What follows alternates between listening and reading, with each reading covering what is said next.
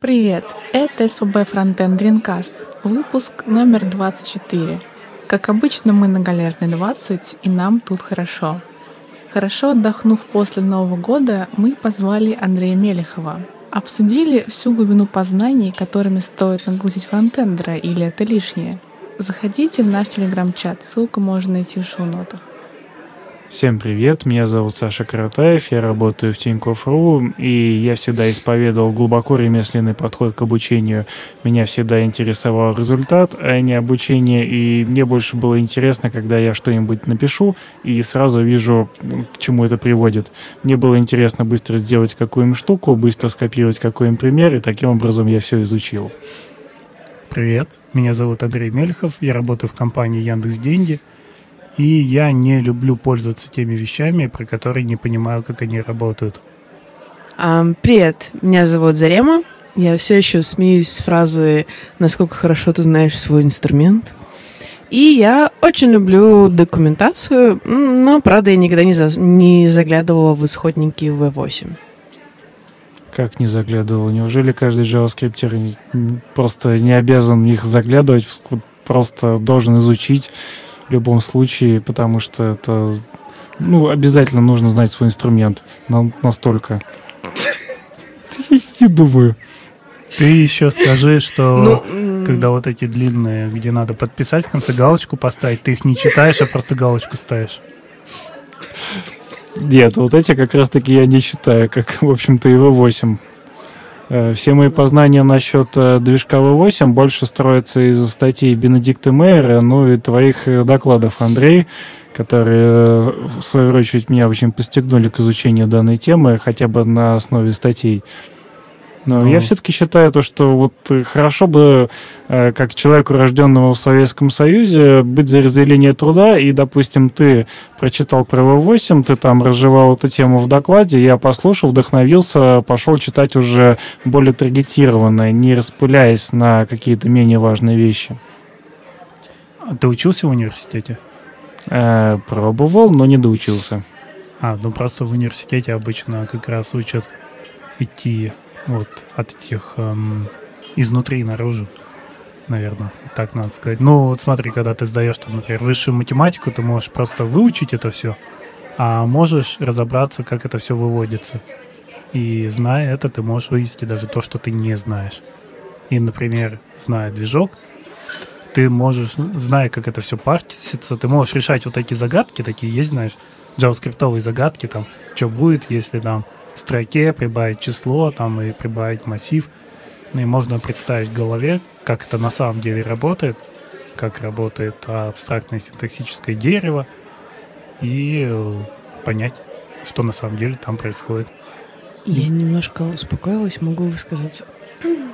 Ну, кстати, а мне кажется, что не обязательно прям каждому JavaScript-разработчику э, заглядывать в V8 и пытаться во всем этом разобраться. В нашей сфере э, реально достаточно какого-то определенного процента людей, которые это делают, которые заглядывают, которые разбираются, ну, либо э, сами разработчики э, V8.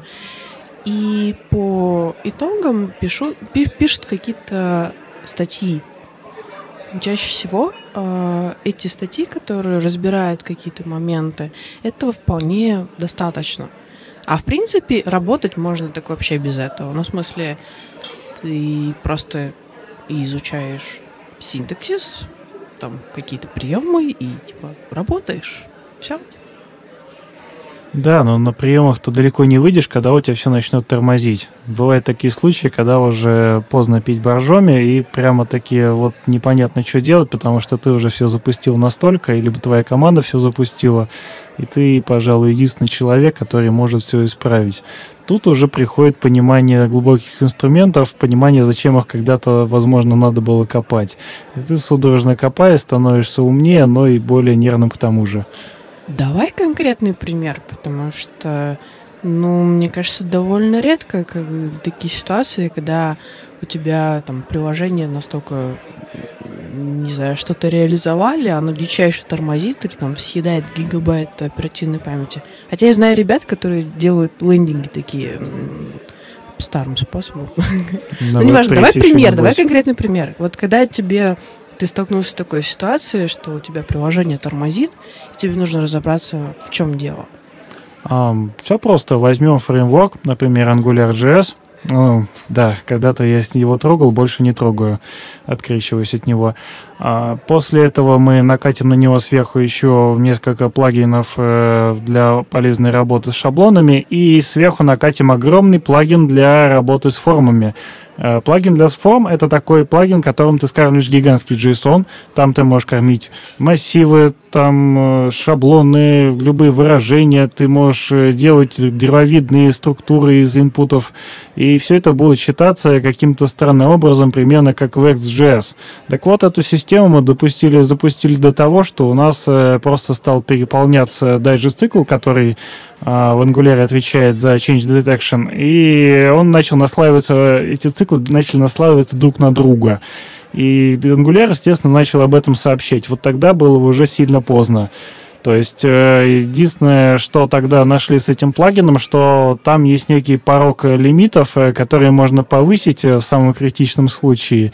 И тогда вроде все становилось немножко получше. Но потом постепенно просто часть вещей переписали на более упрощенные формы, перекинули там часть инпутов на отдельные экраны. Вот все тормозит из-за большого количества абстракций, которые друг на друга наслаиваются. Но движок-то здесь ни при чем получается. Да, именно ни при чем. Просто э, движок э, для форм писали одни люди, Angular.js писали другие люди, другие плагины, которые с ним конфликтовали, писали третьи люди. И все, и никто из них не предполагал э, ничего плохого, просто кое-кто соединил все это вместе. Ну, на самом деле, я, наверное, не буду убеждать за то, что надо действительно читать исходники V8, это чаще всего не нужно, потому что команда V8 как раз идет в сторону того, чтобы делать вот как написано. То есть, если ты написал код полностью по всем правилам, то он и должен работать нормально. Потому что раньше там была какая проблема? Раньше они так отвечали, так все было построено, что люди думали, у меня тормозит, потому что я написал криво. И это неправильно, потому что если человек написал все по правилам, по спецификации, то все должно работать нормально. И вот к этому идет команда V8, чтобы код написанный нормально, он и работал нормально. И скорее тут нужно уметь находить такие оптимизации, которые были сделаны раньше людьми, которые вот глубоко залезли, и они вот в данном случае решили, что эта штука очень крута для оптимизации, но эта оптимизация сама по себе устарела с тем, как движки изменялись. И зная такие вещи, ты можешь какие-то паттерны вычленять. То есть смотришь код и понимаешь, а, вот это для этого сюда засунули. Вот это очень странная вещь. Да, оптимизируют лучшее количество данных, которые обрабатывает JavaScript. Это куда более, куда больше пригодится на будущие времена, нежели какие-то странные трюки, которые ты нашел случайно, и со следующей версии Chrome они просто перестают работать. У меня такое было, это очень обидно. Э, но все равно я вот считаю, что понимание того, что такое абстрактное синтаксическое дерево, что такое байт-код, как он исполняется, вот это должно быть в голове у фронтенд-разработчика высокого уровня, который уже сеньор, который инженер, он должен понимать, что это и как оно работает. Тем более сейчас у нас приходит тот же самый WebAssembly, который использует байт-код. Тогда надо знать, что такое байт-код и почему это хорошо а не просто, как сейчас, знаешь, часто бывает, люди такие, о, там WebAssembly, мы будем в него компилить, все, включая Java, все будет работать быстро. Ну, это во-первых. Во-вторых, у меня была еще какая-то мысль. Ну, вообще, кстати, эм, если говорить там ну, абстрактное синтетическое дерево, транспиляция, компиляция, все вот эти вещи, если человек, допустим, идет в университет на программное обеспечение то, в общем-то, сначала ему дают основы программирования, а основы, ну, все вот эти основные вещи, есть там отдельные предметы, которые про компиляцию, транспиляцию, вот это все рассказывают. А, а когда человек проходит через эм, обучающие курсы без основ программирования, понятное дело, что этот пласт, он проходит эм, совсем... Человек может даже не догадываться о том, что есть такой целый пласт знаний. Который можно изучить и понять. А, может быть, просто каждому разработчику а, нужно помимо курсов конкретно по JavaScript нужно изучить что-то из области общего а, для программистов. А, компьютер-сайенс. Да. Но это, если мы все-таки делим на ремесленников и инженеров, то ремесленникам чаще всего это действительно мало нужно. Ну, и большинство курсов, они же построены на чем? На том, что ты приходишь, и тебе говорят, через два месяца там, или через три месяца ты сможешь за деньги это делать и получать ну, зарплату как айтишник.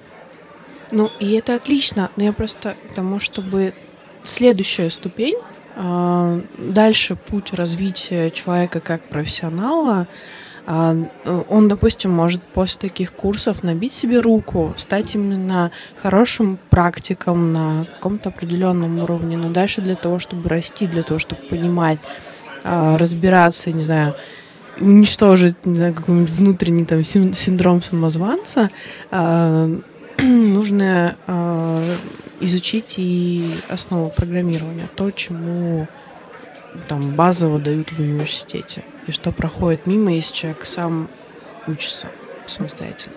Ну, вообще, компьютер-сайенс — это довольно большой пласт, и мне кажется, многим все-таки это не нужно. То есть, если человек пошел просто зарабатывать деньги, он ну, у него не лежит там, не горит за программирование, он не хочет глубоко в него погружаться, он просто хочет делать что-то, что ему приносит деньги.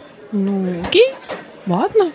Тогда да, э, планка ограничена. Я вот э, с Варин был именно таким ремесленником. Я знал 10 способов, как отцентрировать элемент по вертикали и горизонтали. Я знал, наверное, три способа, каким образом манипулировать дом элементами так, чтобы показать, скрыть какое-нибудь модальное окно поверх всех окон.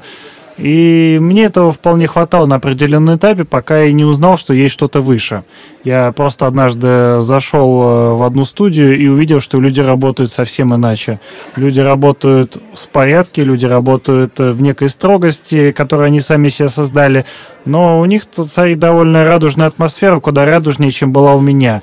И они зарабатывали больше и делали более интересные вещи. Я понял, что мне есть куда двигаться, но я увидел, какая большая ступень стоит передо мной и ними.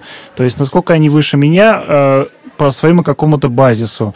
Я начал э, копать, и э, мои копания довели до того, что я начал делать игрушки, потому что это нечто, где можно найти и раскопать э, самые потаенные глубины каких-нибудь сложных вещей в плане хранения данных, перформанса и всего такого. То есть это просто для самообучения я нашел себе стимул. Хотя ничто не мешало мне оставаться ремесленником и дальше, и работать в веб-студиях, и сейчас бы, наверное, в WordPress какой-нибудь что-нибудь делал. Ну, вот, э, кстати, отличная тема, ну, в смысле, что эм, окей, есть такие люди, которым ничего это не надо, они будут ремесленниками, отлично, замечательно, но есть люди, которым нужно что-то большее.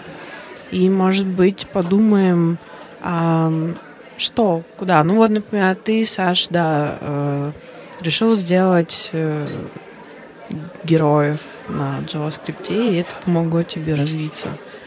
Что еще можно? А я вот хотел спросить. Вот ты стал смотреть в сторону игр, но там, где перформанс, там, а, там нет красоты. То есть, э, когда мы за, ну, боремся за производительность, мы теряем очень много в красоте кода, потому что мы уменьшаем количество абстракций, мы эм, часто переиспользуем объекты. Ну, сравнить, да, там функциональное программирование, которое больше заточено именно на красоту и лаконичность, и производительный код на том же C, который будет слабо читабельным, потому что там каждая, каждая строчка будет на максимальную производительность. Вот почему тебя привлекло именно производительность, а не теоретическая, ну, как я сказал, красота. А, тебе помешало то, что когда я читал свой доклад, ты стоял за стенкой и читал свой. Так бы ты услышал, что я для всех своих некрасивых вещей, которые быстро работали, сделал красивый фасад.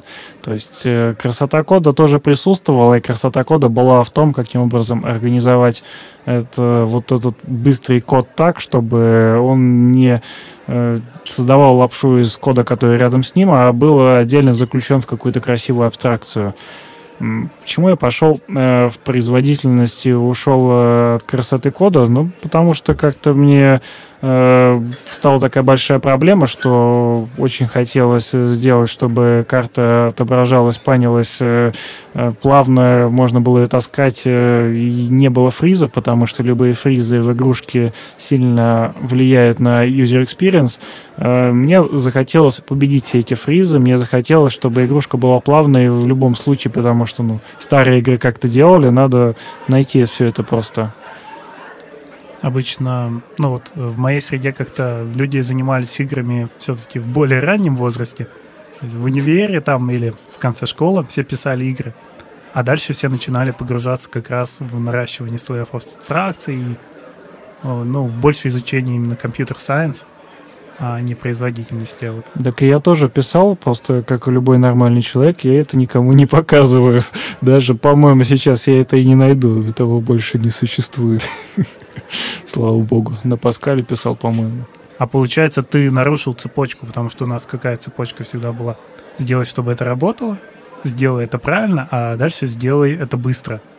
А ты сначала сделал это быстро, а потом стал сверху уже делать Не фасады. совсем. Все-таки я в докладе читал, э, говорил э, мысль свою, что первый прототип должен быть каким угодно. То есть, э, чтобы проверить идею, надо сделать любой код, лишь бы он отражал то, что ты хочешь. И ты сразу посмотришь, это то или нет. И стоит ли это оптимизировать или не стоит. То есть, как раз-таки я шел везде от функциональности.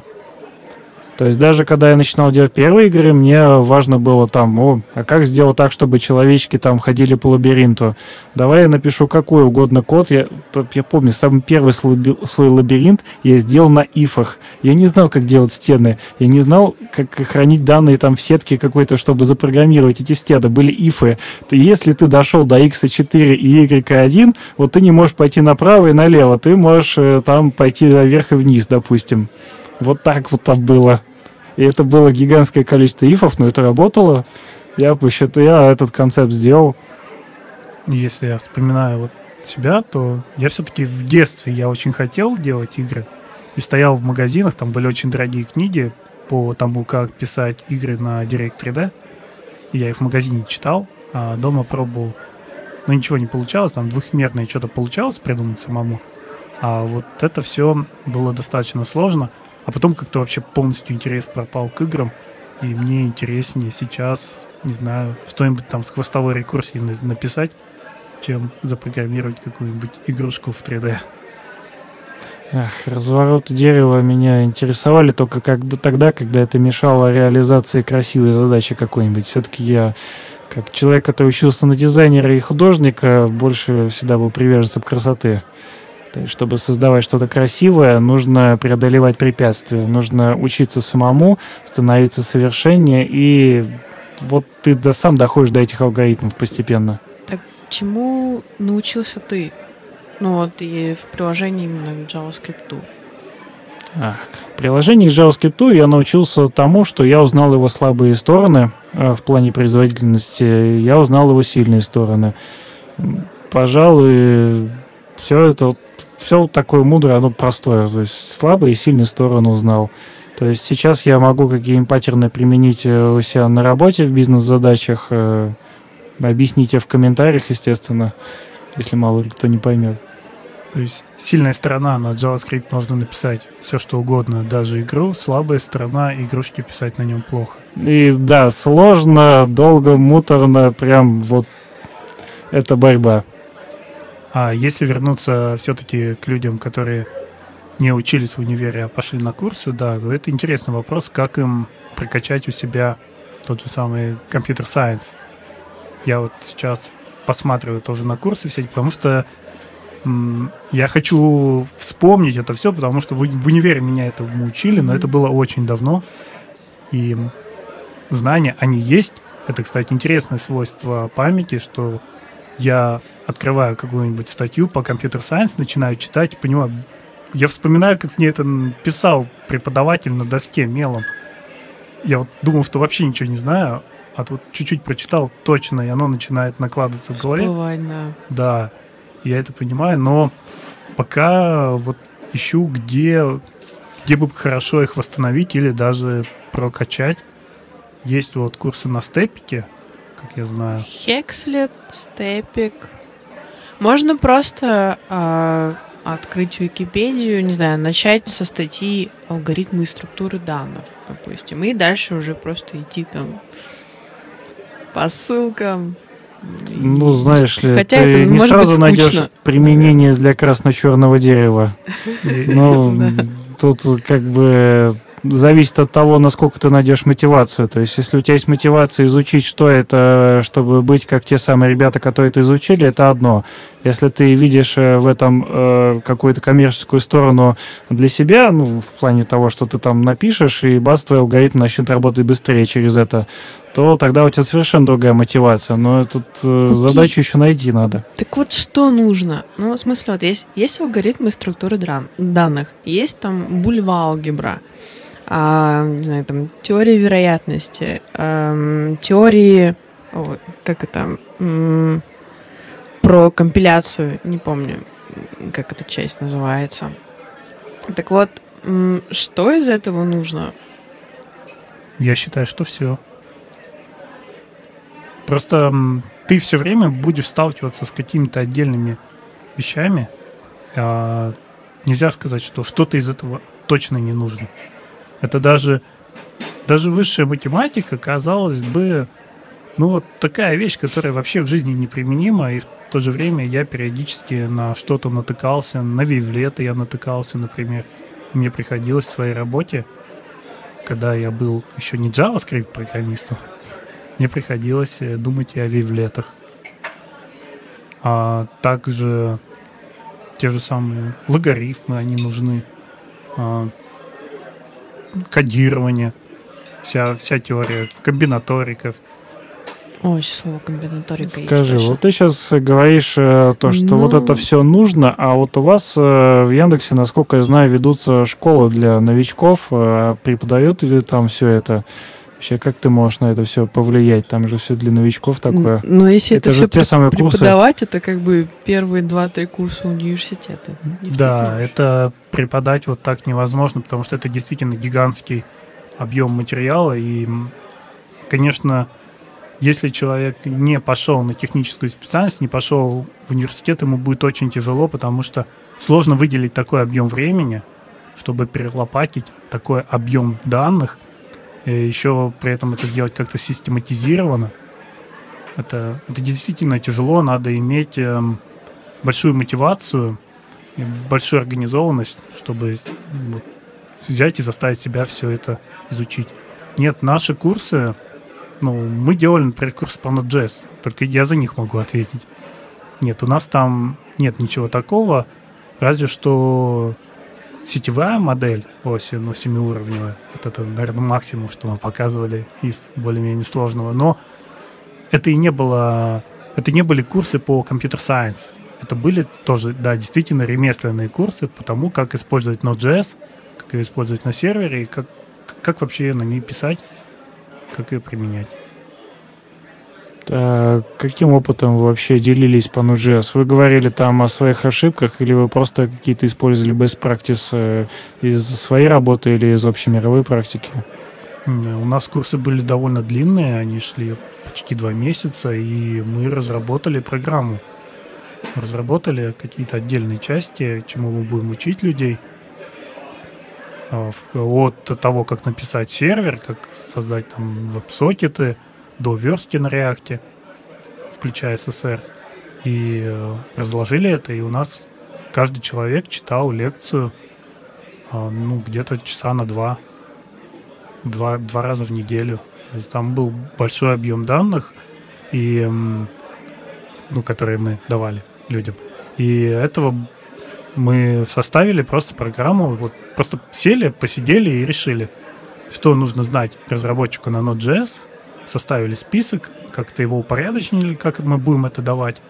И параллельно мы разрабатывали приложение на Node.js, которое в конце должны были люди получить рабочие. И вот как бы наши лекции были связаны с тем, как это приложение продвигается в своем развитии. То есть мы сегодня рассказываем, как поднять простейший сервер на Node.js, мы его поднимаем, дальше на него начинаем наращивать мясо. То есть мясо это запросы, потом, возможно, кэширование, какую-нибудь базу данных, э, да? Да, база данных, э, экспресс, э, шаблонизация. Сначала там простейшая шаблонизация, потом уход на React, потом подключение к React сервер-сайт рендеринга. А успеваете рассказать о том, что такое клиент-серверная архитектура, HTTP-запрос, какие коды бывают, что такое куки, хедеры, вот это все. Да, это одна лекция, в принципе. У нас была именно на это направленная лекция, где как раз раскрывали и показывали, как это все работает. А ты говоришь то, что нода это фронтенд, и у тебя даже называется Wi-Fi сеть, которая сдает твой телефон. Насколько я понял в описании, когда рядом ехал, я с тобой ехал. А, Wi-Fi сеть нода это фронтенд? Да, фронтенд. Там не хватило одной буквы, по-моему. Да ладно. Ну, по-моему, да. Или а, у меня на телефоне, видно, не хватило, да. А, это потому что у тебя Android. А, черт.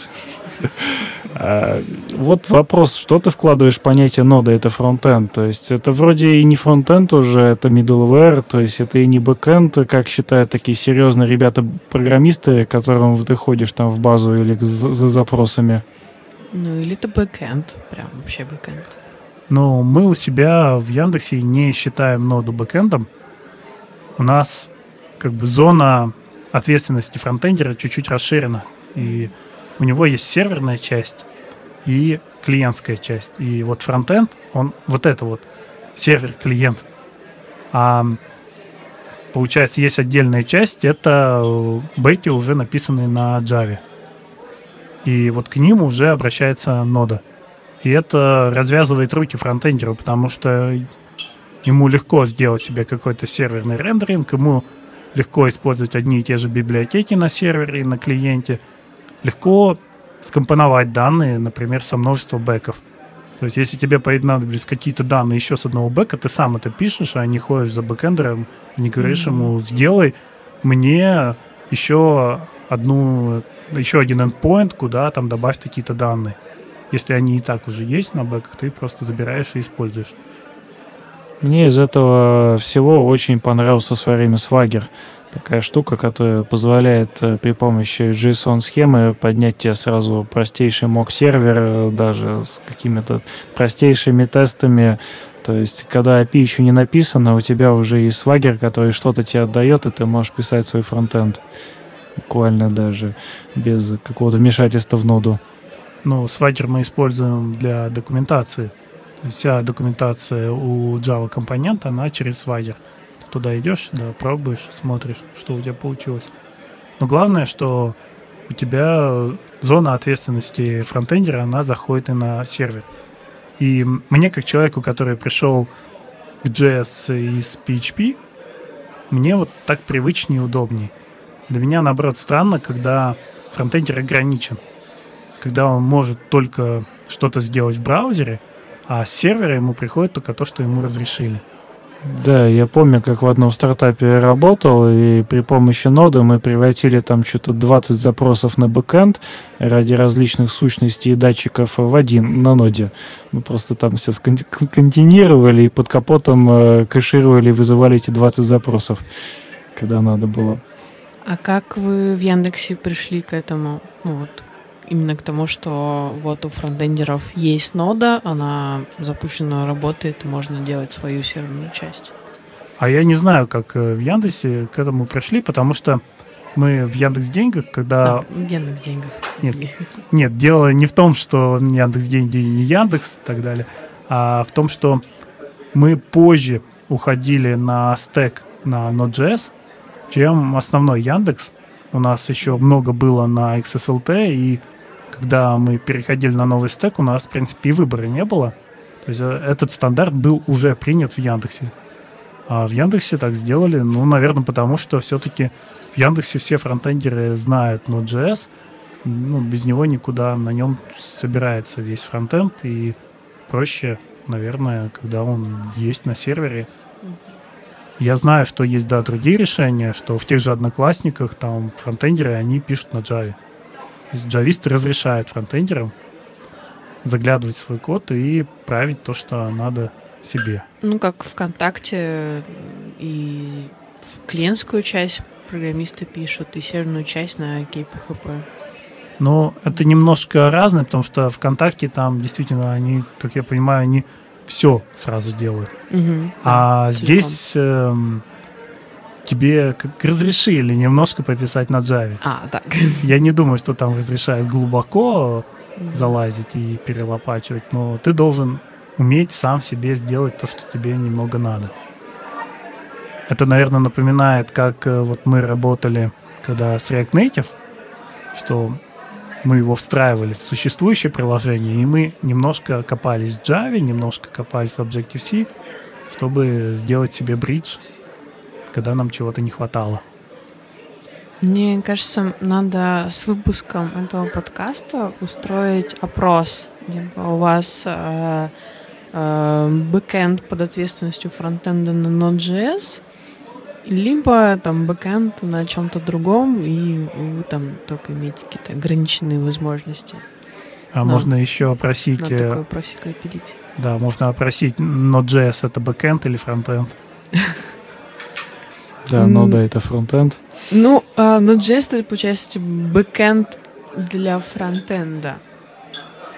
Middleware это называется. Middleware. Ну да, middleware неплохое слово, потому что это нечто промежуточное между бэкэндом и фронтендом.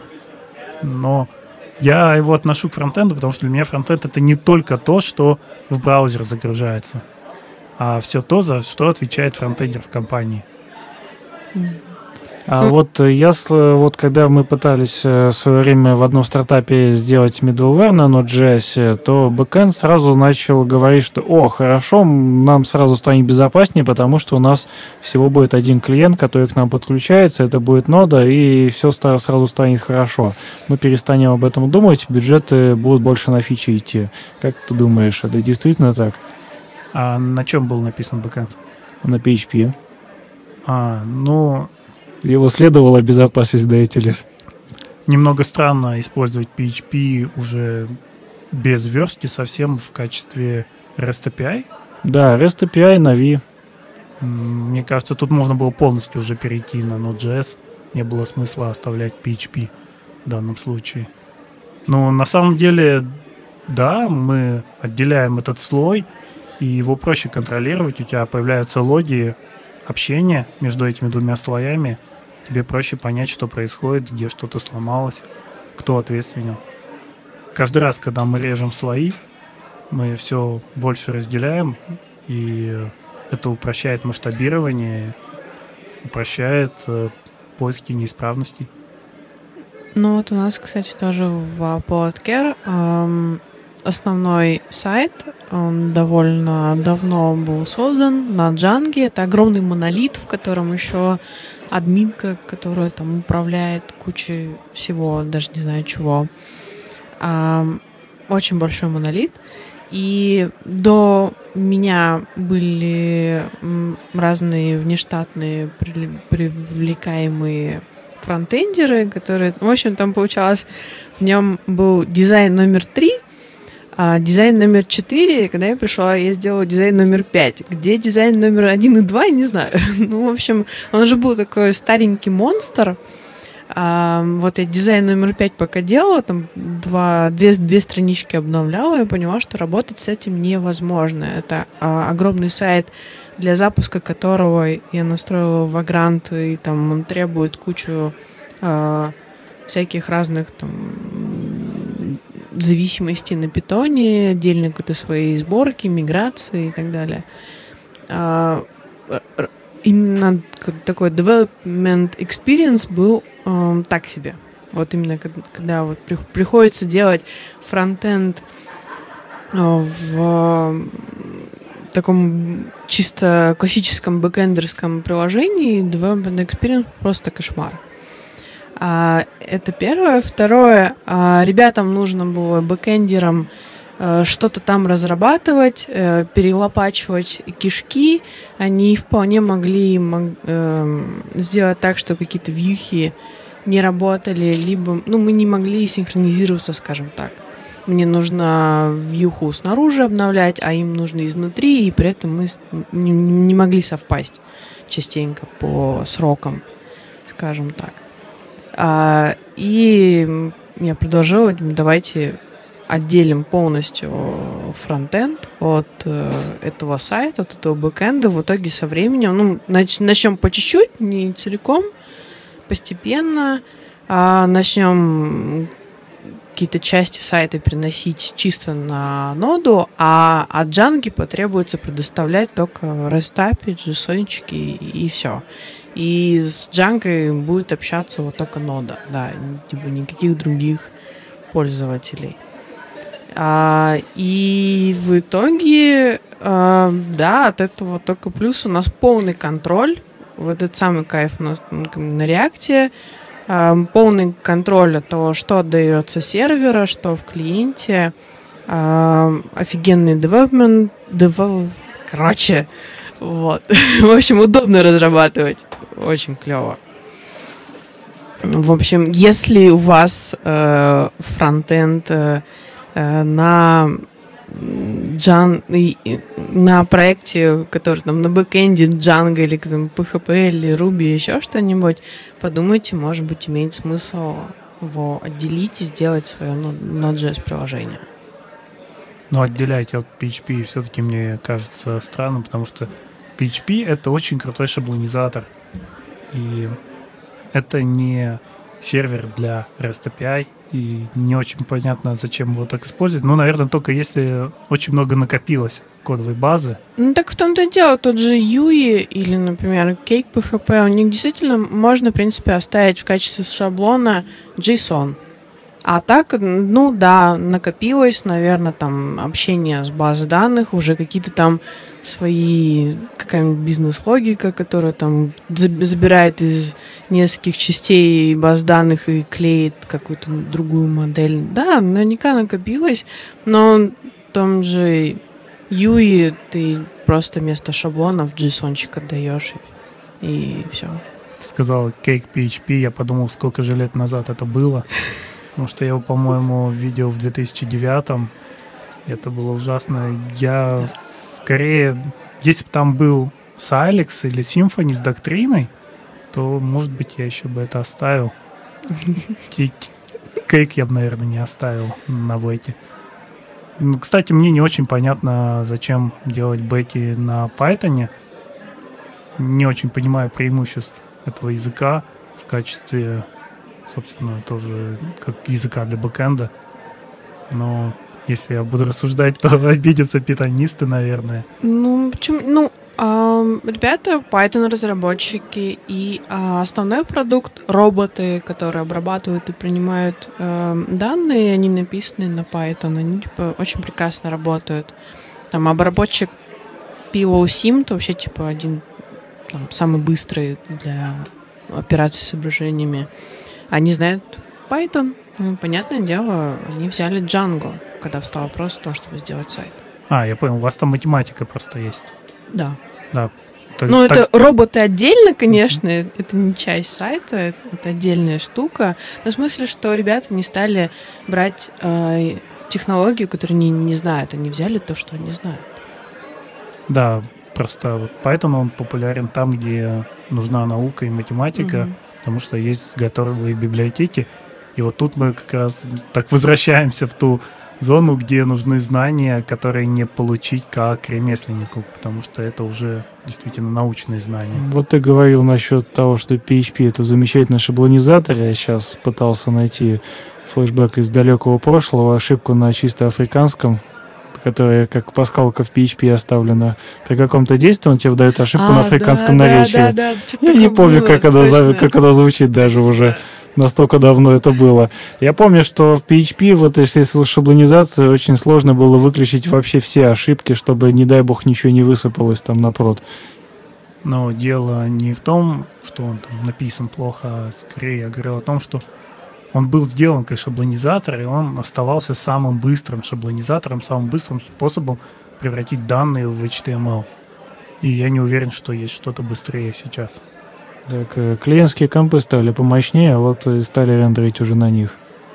Но клиентские компы это у нас, э, может быть, и стали мощнее, только они уходят на второй план, и у нас вперед выходит мобильные устройства. Да, и тут внезапно появилось такое бешеное распространение мобилок, и в некоторых странах мобилок даже больше, чем компов.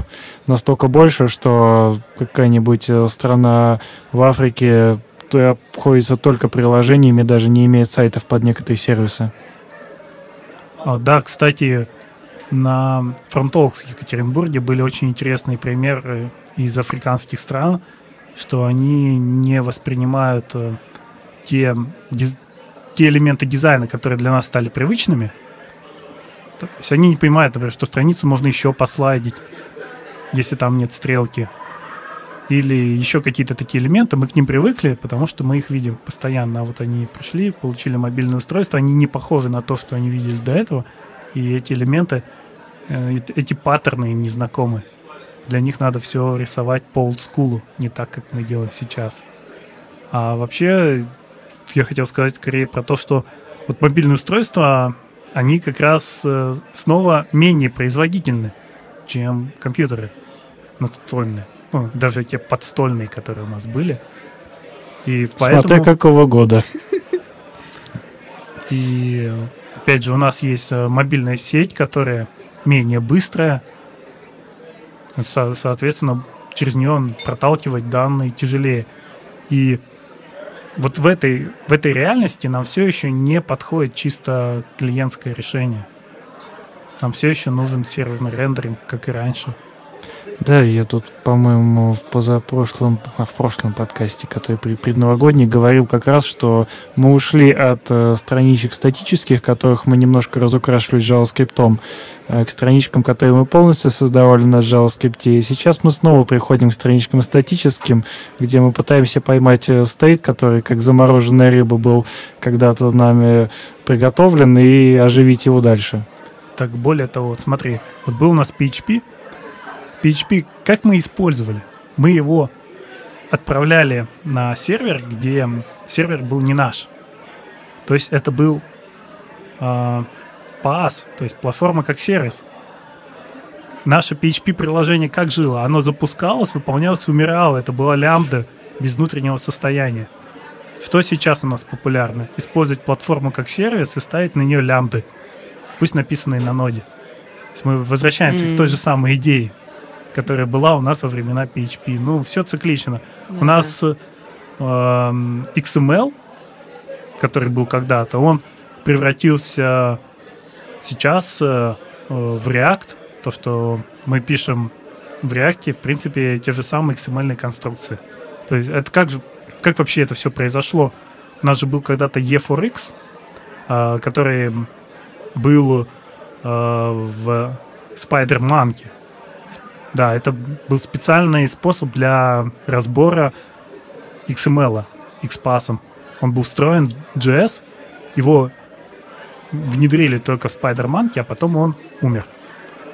И вот ребята в Фейсбуке, вдохновившись E4X, создали решение под PHP, ну, который у них там собственный PHP, этот хип-хоп PHP.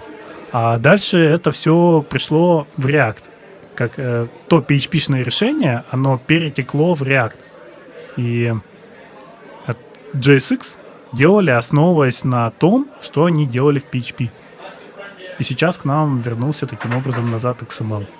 А почему же вы в Яндексе в свое время так сильно ушли от XML, который у вас э, переформировался в XSLT шаблонизаторами? Мне даже немножко дрожь, когда я вспоминаю это слово, потому что когда-то я устроился на работу XSLT верстальщика. О, да ладно. Да, да, да, я чуть-чуть был. А куда мы ушли? Ну, вы ушли, я так понял, от XML к React, то есть э, от XSLT такой шаблонизации клиентской, потом серверному рендерингу. Так я только что сказал, что сам React, он родился на идеях XML. Мы опять пишем в браузере XML. Тут скорее наоборот обида. У нас был XSLT, который мы не любили. Но в нем была возможность, в XSLT была декларативность. Написали прекрасный шаблонизатор э, BM который мог э, по JSON строить HTML декларативно. Он был красивый, но сложный. А сейчас мы ушли к React, где мы снова пишем этот XML. То, от чего мы ушли. Тут скорее мы никуда не ушли в итоге от XML, мы снова пишем XML в JS и расстраиваемся. От чего же расстраиваетесь? Ну, разве это приятно писать эти скобочки, закрывать э, теги, открывать теги? Ну, как-то до этого мы красиво писали на JSON, а сейчас мы снова как будто HTML верстаем. Ну как же, это жестоко. Хайп э, считается это такой новый парадигмой фронтенда, этот React, э, JSX, э, который как-то взбудоражил все вокруг себя и породил кучу новых веяний, библиотек, людей, конференций, чего угодно. Ну, насчет того, что там удобнее или приятнее JSON, XML вид, или, допустим, типа как пак, а, то вот тут, мне кажется, дело вкуса и то, к чему человек привык. То есть если человек э, привык описывать интерфейсы э, с помощью JSON, ну, наверное, эта любовь останется всегда, навсегда в сердце. А если какой-то особой привычки нет, то, наверное, может там что угодно лечь поверх. Поэтому, ну, тебе может, может быть ну, приятно а, именно в JSON формате описывать интерфейс. Мне, например, совершенно прекрасно с JSX. На самом деле я больше всего люблю PAG, потому что а, он самый лаконичный. Скрываем покровы просто. На нем очень удобно. Знаешь, когда я вот э, верстал давно еще в PHP времена, я все делал на Джейде тогда, mm-hmm. и это же просто прекрасно. Ты просто делаешь табуляцию, и сразу оно уезжает в ну, во второй уровень. А если надо что-то представить, скопировал, ставил повыше, подвинул, и не нужно думать о том, что здесь оно должно быть вложено в этот тег, поэтому надо открыть, закрыть, переставить, а ты просто двигаешь, и табуляция сдвигаешь, и у тебя все это отлично формируется, и это прекрасно сочетается с бэмом, ну, с тем классическим CSS бэмом. Тут где-то пробегают ненавистники кофе скрипта. Вот, я хотела про это рассказать, да. Я ам, ну, да, а когда-то давно в некоторых проектах, не во всех, использовал Jade. Мне нравился этот очень простой лаконичный синтаксис, ну, просто для описания а, шаблонов. А, но потом появился CoffeeScript.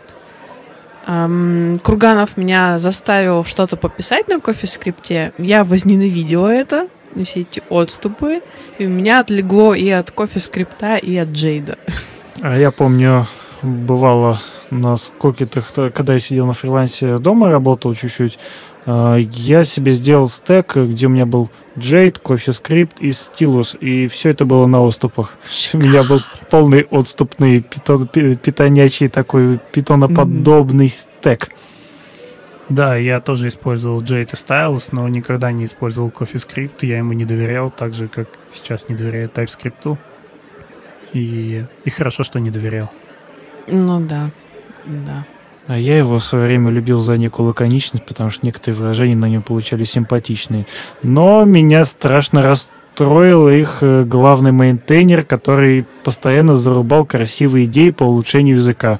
Он сказал, что декораторы это плохо, я мягко выразился, и их никогда не будет в моем языке, э, потому что это плохая питонячая привычка. Так он выразился насчет декораторов, и тогда я ушел из кофе скрипта. О, я наконец-то это услышал. Обидело.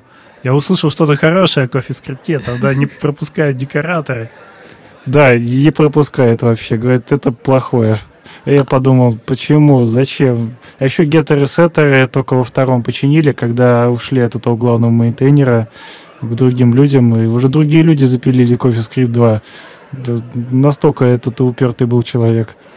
А мне только одна из, штука из CoffeeScript э, понравилась. Э, часть синтаксиса. Знак вопроса. Ну, в смысле, именно... О, экзистенциальный оператор.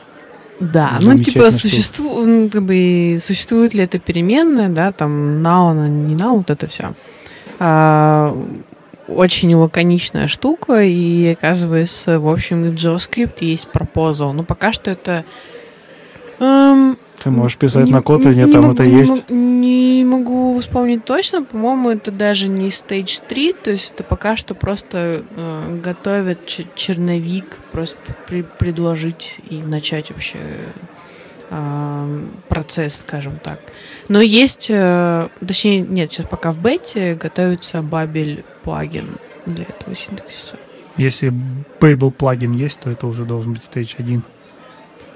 Babel плагин А, сейчас же всего. меняется. У, у Бабеля же меняется вся эта система. Во-первых, они переезжают под собачка Бабель, а во-вторых, они, а, у них что-то вроде типа системы именований. То есть Бабель плагин, да, это типа то, что там Stage 1 и Stage 0, а то, что уже точно будет. А у них есть отдельно Бабель синтаксис, синтекс плагин или плагин синтекс и плагин proposal. А, вот. То есть у них черновички, а, под них отдельно своя, э, свои плагины. Это хорошо, потому что... Да, прекрасно. Иногда смотришь, что люди используют. Они там уже и пайп операторы используют, и вот биндинг через двоеточие – они просто не знали, что это пропозал. Оно работает. А я еще видел Babel плагин для перегрузки операторов, как в Ruby. Ты можешь э, функции плюс сделать из плюса функцию. Складывать строки, но уже не как числа, а как э, что-то другое. Ну вот, о, кстати, мне кажется, эту, эту тему с Бабелем можно вполне притянуть и к нашей теме. Ну, в смысле, тут эм, мейнтейнеры Бабель э, помогли людям в том плане, что, возможно, типа раньше люди не задумывались, что они там за плагин используют, есть это реально в JavaScript или нет, будет когда-нибудь или нет. А, и могли использовать какие-то вещи, не задумываясь даже. То есть сейчас вот конкретика точно, вот эти плагины, э, эта часть будет, это только черновики, это там типа только вот это. То есть немножечко тут мейнтейнеры Бабель сделали работу за людей. И это, мне кажется, очень хорошо. Это так ты и... надеешься, это ты надеешься на то, что люди будут читать, что, что там написано, потому что сейчас люди благодаря Бабелю не знают на самом деле, что этого нет даже в языке. То же самое, например, с public property в классах, их используют вовсю, не понимая, что это пропозал. Да, есть такое. Да ведь у нас из, из спецификации что-то убирали так неожиданно. Точно не вспомню что, но что-то было такое. Что раз, а этого не будет никогда. А, вспомню эти private, которые заменили на решетке. Mm. То есть TypeScript позиционировал себя изначально как э, нечто, как будущий JavaScript, а потом раз, и он стал чем-то своим, своим языком, который никогда не будет JavaScript и JavaScript никогда не будет TypeScript. Я помню, даже были обнадеживающие доклады про то, что TypeScript — это будущее JavaScript. Ну, типа, то, что здесь есть, это все потом пойдет спецификация и просто пфф, ничего.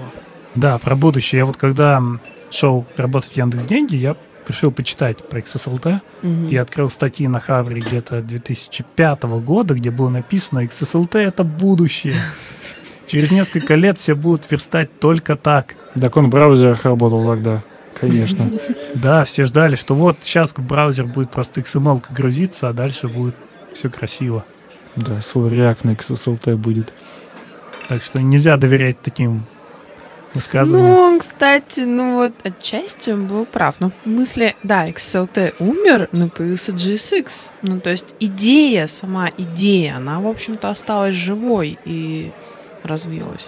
Нет, в JSX от XSLT практически ничего не осталось, кроме самого XML скорее. Ну да, то, что мы насыщаем какими-то... Ну, в принципе, идея, что мы с помощью XML синтаксиса описываем интерфейс. В общем-то, в этом, по идее, XSLT. Это называется HTML. Черт. Я пошла Да, в HTML мы с помощью XML синтаксиса описываем интерфейс. А XSLT он нужен был для того, чтобы один XML преобразовать в другой XML. То есть у нас есть, э, А, согласно определенным правилам. да, Да, Да, это как большая регулярка такая была. точно.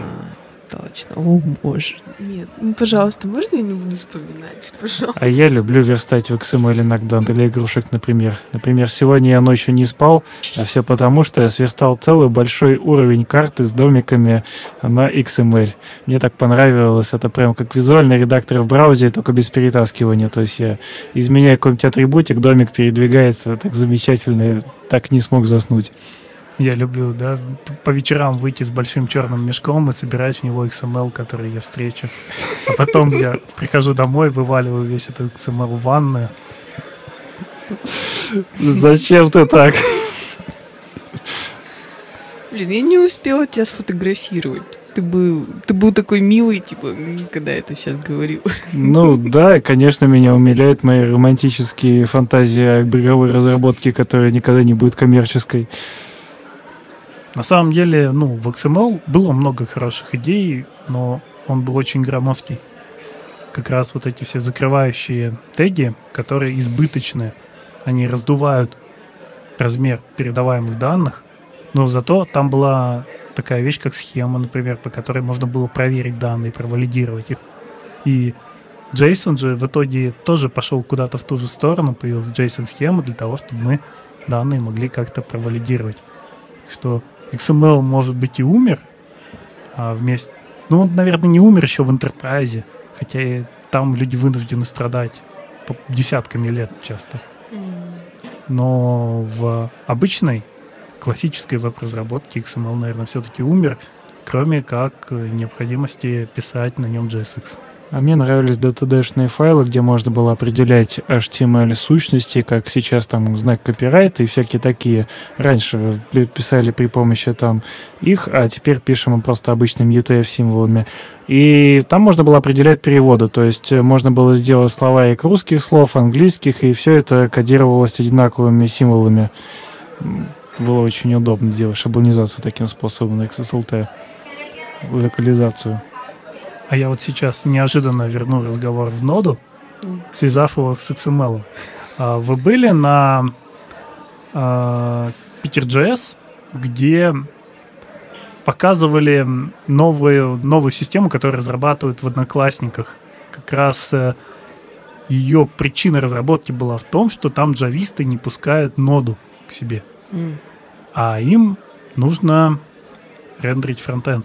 И они используют для этого XML для описания фронтенда. И они сделали собственную систему для виртуал-дома. А, то есть с сервера приходит XML, а... Нет, нет, с сервера приходит уже HTML, HTML. но они описывают верстку чем-то похожим на XSLT, Мгм. а, где мы XML, насыщенный какими-то условными тегами, создаем, и потом у нас приходит что-то похожее на пропсы, из этого мы получаем новый XML, который уже является HTML, и сравнивается с тем, что был. И мы идем по нему, находим различия и заменяем. Ну, получается такое, такое же решение, как у VirtualDOM, когда мы ищем только то, что изменилось. Но главное из-за того, что они не хотят пускать Node.js к себе на бете, они вынуждены до сих пор писать на XML и переизобретать XSLT. Ну, какая-то жесть. Интересно, а почему? Ну, в смысле... Что? Почему? Какие у них... э, Надо позвать кого-нибудь и спросить, что, почему. Да, ну, о, кстати, да, отличная мысль нам позвать кого-нибудь из одноклассников. Да, ну, Просто подняться всего-то мне на три этажа нужно. Просто, ам, ну, ты можешь называть какие-то серьезные проблемы, вот, э, когда у тебя нода как middleware? Что может останавливать людей? Но вообще почему-то именно Java разработчики больше всего не любят э, JavaScript и Все, что с Node.js. этим связано, да? Возможно, потому что им очень часто звонили рекруты и спрашивали, готовы ли вы писать на JavaScript, вы же Java разработчик. Но я очень много хейта вижу со стороны именно Java разработчиков. в сторону JavaScript разработчиков, и они очень не любят э, на самом деле Node.js и не хотят пускать на сервер. Вот как раз поэтому я спрашивал, когда мы говорили о том, что там был PHP и спокойно туда опустили Node.js.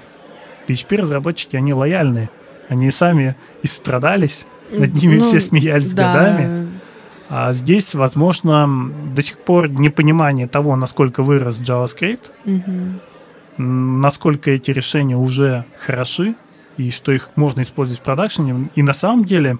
Которые на самом деле облегчат жизнь и Java разработчикам, и JavaScript разработчикам. Ну, в смысле, это, это реально офигенно, когда просто отделяешь фронтенд я, ноду. Я как-то раз для проверки написал твит про то, что mm. Чего только в России не придумают, лишь бы ноду на продакшн не ставить. И ну, там ответ тоже, да, получил там от Java разработчиков, там, ха-ха, и тупые JavaScripтеры. Вот. А если... Почему про Россию я сказал? Потому что когда я говорю с людьми, которые работают в аутсорсных компаниях, они говорят о том, что Node.js на Западе очень популярно. Mm. У нас вот из крупных компаний, вот Яндекс слышно, да, что мы используем ноду и используем ее хорошо, эффективно. А вот от других крупных компаний я такого не слышу. В то же время аутсорсеры говорят, что они активно работают с нодой. И самые интересные кейсы по отладке, а, по использованию Node.js могут рассказать в основном аутсорсеры, потому что ну, в России часто не к кому подойти, кто из хайлоуда использует Node.js, и, возможно, поэтому также люди не верят, что ее можно так использовать. Ну, кстати, может тебе на э, вот эти Java-конференции от организаторов Hall.js ну, пойти и там рассказать джавистам про что, что Предварительно выучив парочку приемов, как отбиваться от летающих груш. лицо Андрея. Да, туда надо идти сразу, я не в знаю. В броне? Да, в броне, защищаясь. Я, я представляю, если они увидят, что у них э, в программе конференции появляется доклад, а нода это неплохо. Нет, ну не то чтобы нода это неплохо, а именно там типа мы отделили там, там фронтенд в ноду, и у нас все хорошо. Ну, то есть, наоборот, позиционировать как-то положительно. Или начать, например, с метапов. У джависта уже тоже свои метапы. А я не знаю, не слышал. На самом деле я да, вот... Я, я тебе тогда после записи расскажу. Есть. Я просто смотрю, например, на наших джавистов, я вижу, что они как-то довольно закрыто. Они ездят на большие конференции, такие как Джокер, например. Но я не слышу, чтобы они ходили по метапам и, или даже взаимодействовали, например, наши джависты там с Яндексом. Это все тоже джу, джугру. У них метапы, в общем-то, долгое время, еще до конференции, еще годами были метапы по Java. И туда приходит много людей, и там все прям дружненько. А ведь э, джависты, ну, не знаю, не думаю, что они так ущемлены. У них же есть огромные индустриальные сферы, которые полностью захвачены только Java, и там а, только Java и присутствует. Какие-нибудь платежные сервисы, банковские системы, э, обработка данных, эти знаменитые сейчас э, кавки и прочие вещи там для бигдаты. Это все Java сейчас. Почему Тут нужно так сопротивляться ноде, которая делает вещи, которые ну, не настолько сложны, не настолько ответственны, не настолько много денег приносят. Но тут еще, наверное, проблема в том, что они сомневаются в экспертном уровне JavaScript-разработчиков. Опять же, если говорить о том, знают ли люди компьютер-сайенс. Если мы говорим, например, о бэкэндерах, я знаю, что есть такие проблемы в том же Яндексе, что когда нужно нанять Node.js разработчика, если его прогнать по тому, что требуется с бэкэнд разработчика, большинство Node.js разработчиков здесь отвалится. И э, в этом плане, наверное, они беспокоятся о том, что не хватит знаний JavaScript разработчику, чтобы написать хороший отказоустойчивый бэкэнд. Ну, тогда в таком случае найти опытного человека, найти, допустим, человека, кто с таким опытом сталкивался, или, не знаю, рискнуть А я боюсь, что опытный Node.js разработчик Хотя это примерно как э, верстальщик в начале 2000-х, который умел вообще все. И делал это, правда, очень странными способами, но в целом он знал примерно там около сотни разных хаков и ухищрений, как сделать то, что нужно. То, что сейчас используют э, ребята, которые верстают email рассылки. Бедняги.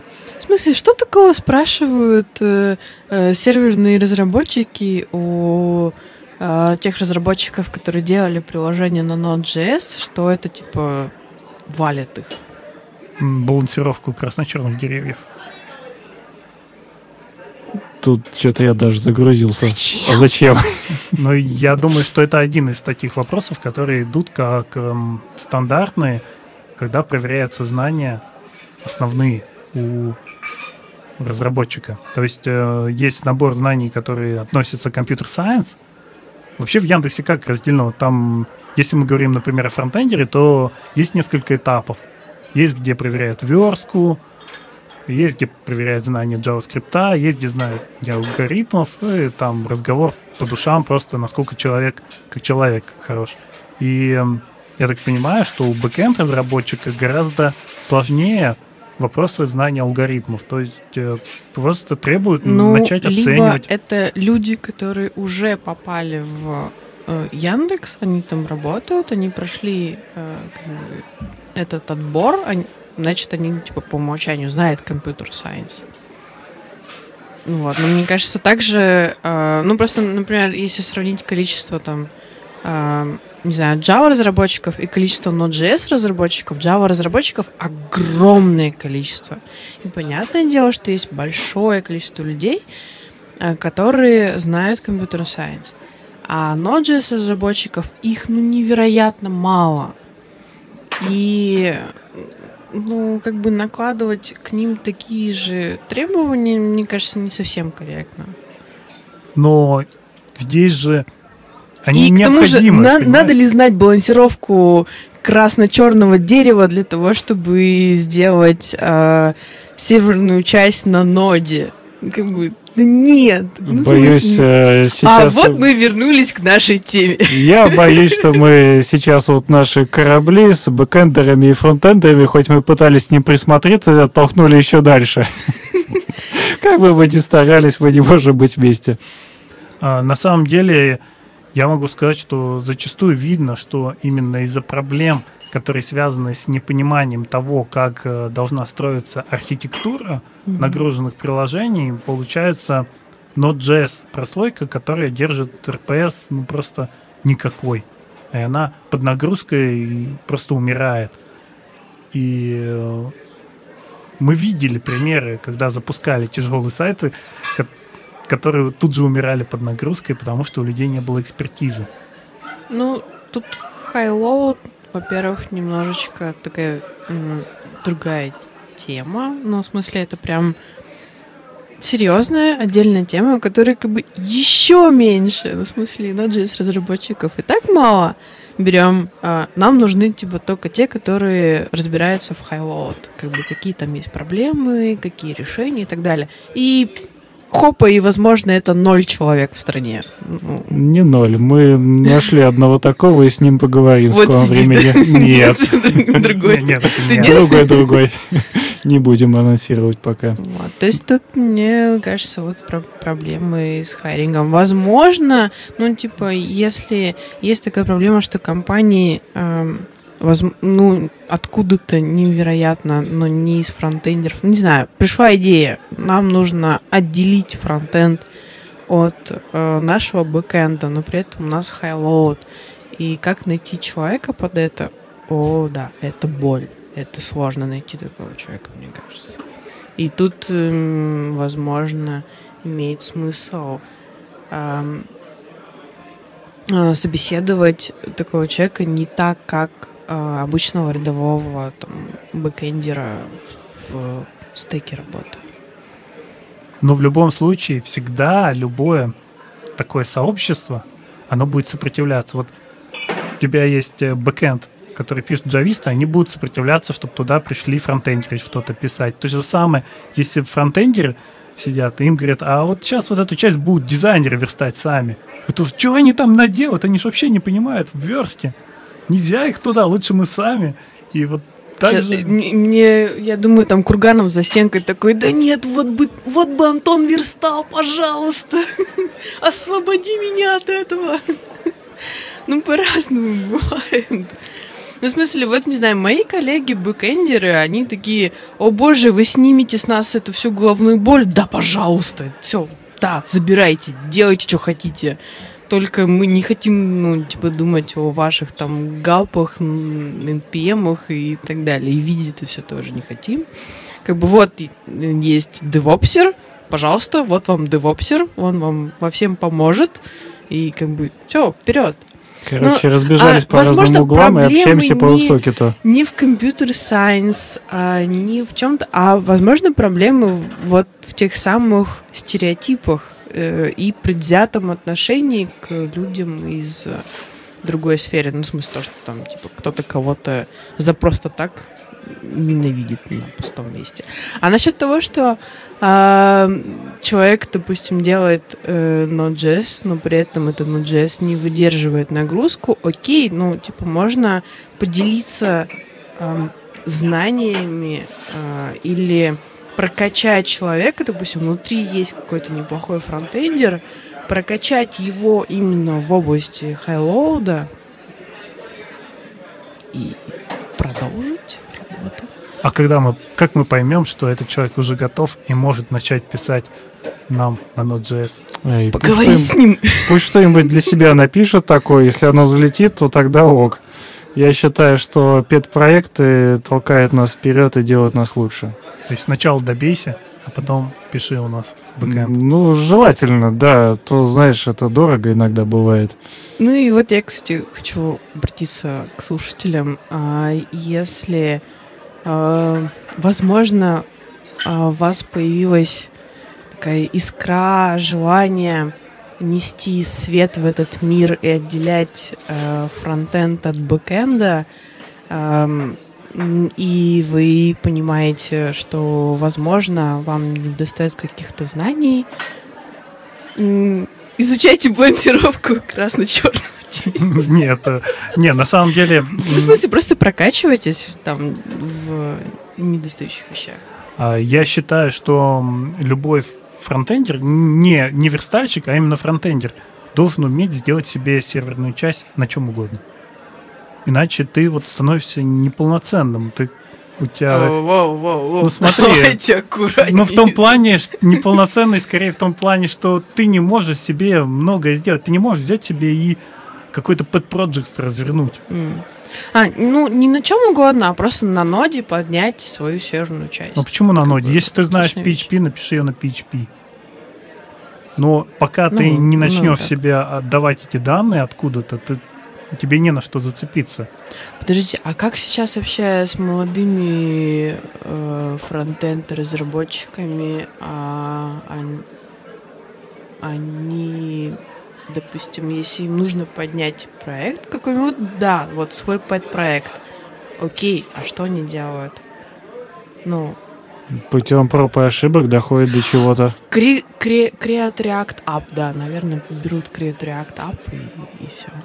Но вот Create React App, он же и уже, по-моему, поддерживает серверный рендеринг. Да, Ну, да, да, там, это там отлично. нода запускается, получается, да. Вот. Но вот. человек там не пишет ничего, получается, там, там создается готовое приложение. Ну, дальше ему нужно понять, как это работает.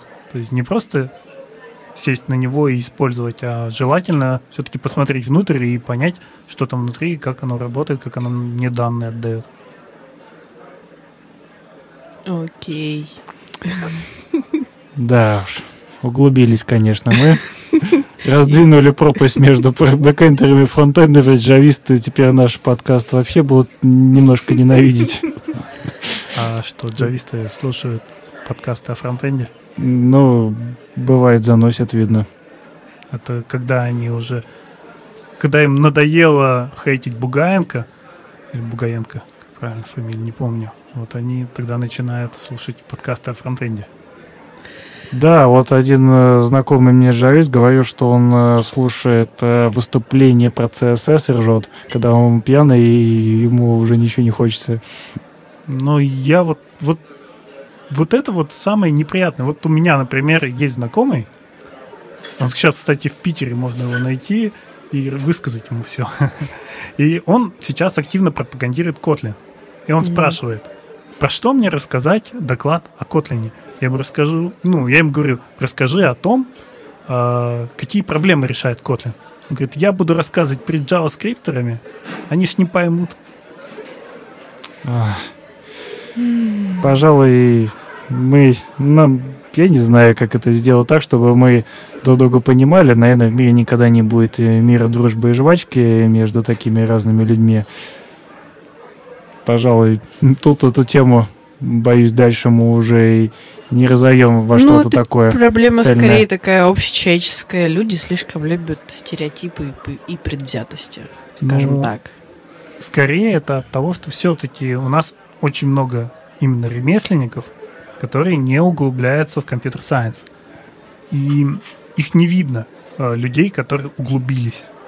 Ну, подождите, у нас же, блин, огромное количество офигенных проектов, которые там сделали, э, ну, довольно популярны. Ну, в смысле, ладно, окей, тут другая проблема, как там когда-то было с PHP. Просто людей очень много.